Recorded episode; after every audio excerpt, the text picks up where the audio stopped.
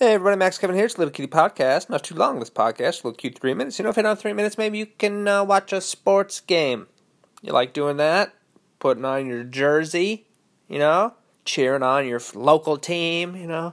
Go, go, put the ball in the thingy hole with the go over there now, and do it better than those guys. Yeah, well I'm better than you. Woo!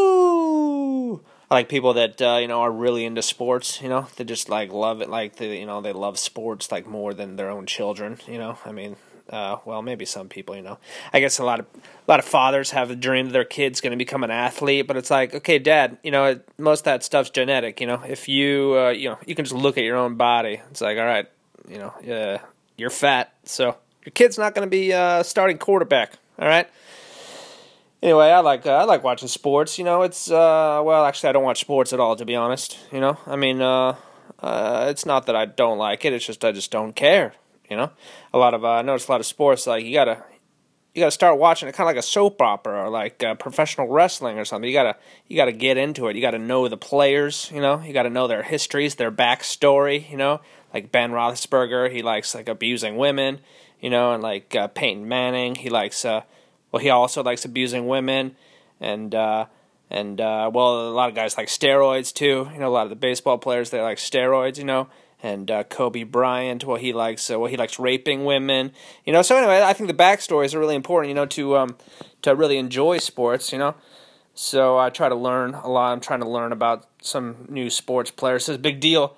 Uh, this guy in Japan, his name's Otani. He just got signed by the Angels baseball, and uh, he's real he's real famous because he can pitch and hit, which is good because he went to the American League team where he won't ever hit. He'll just pitch. So I don't really know. I don't really know why the Angels bought him. You know, he's kind of more of a National League player, but uh, you know, anyway, uh, I just don't. I just don't want to obsess over sports. You know, a lot of people obsess over sports. I don't think.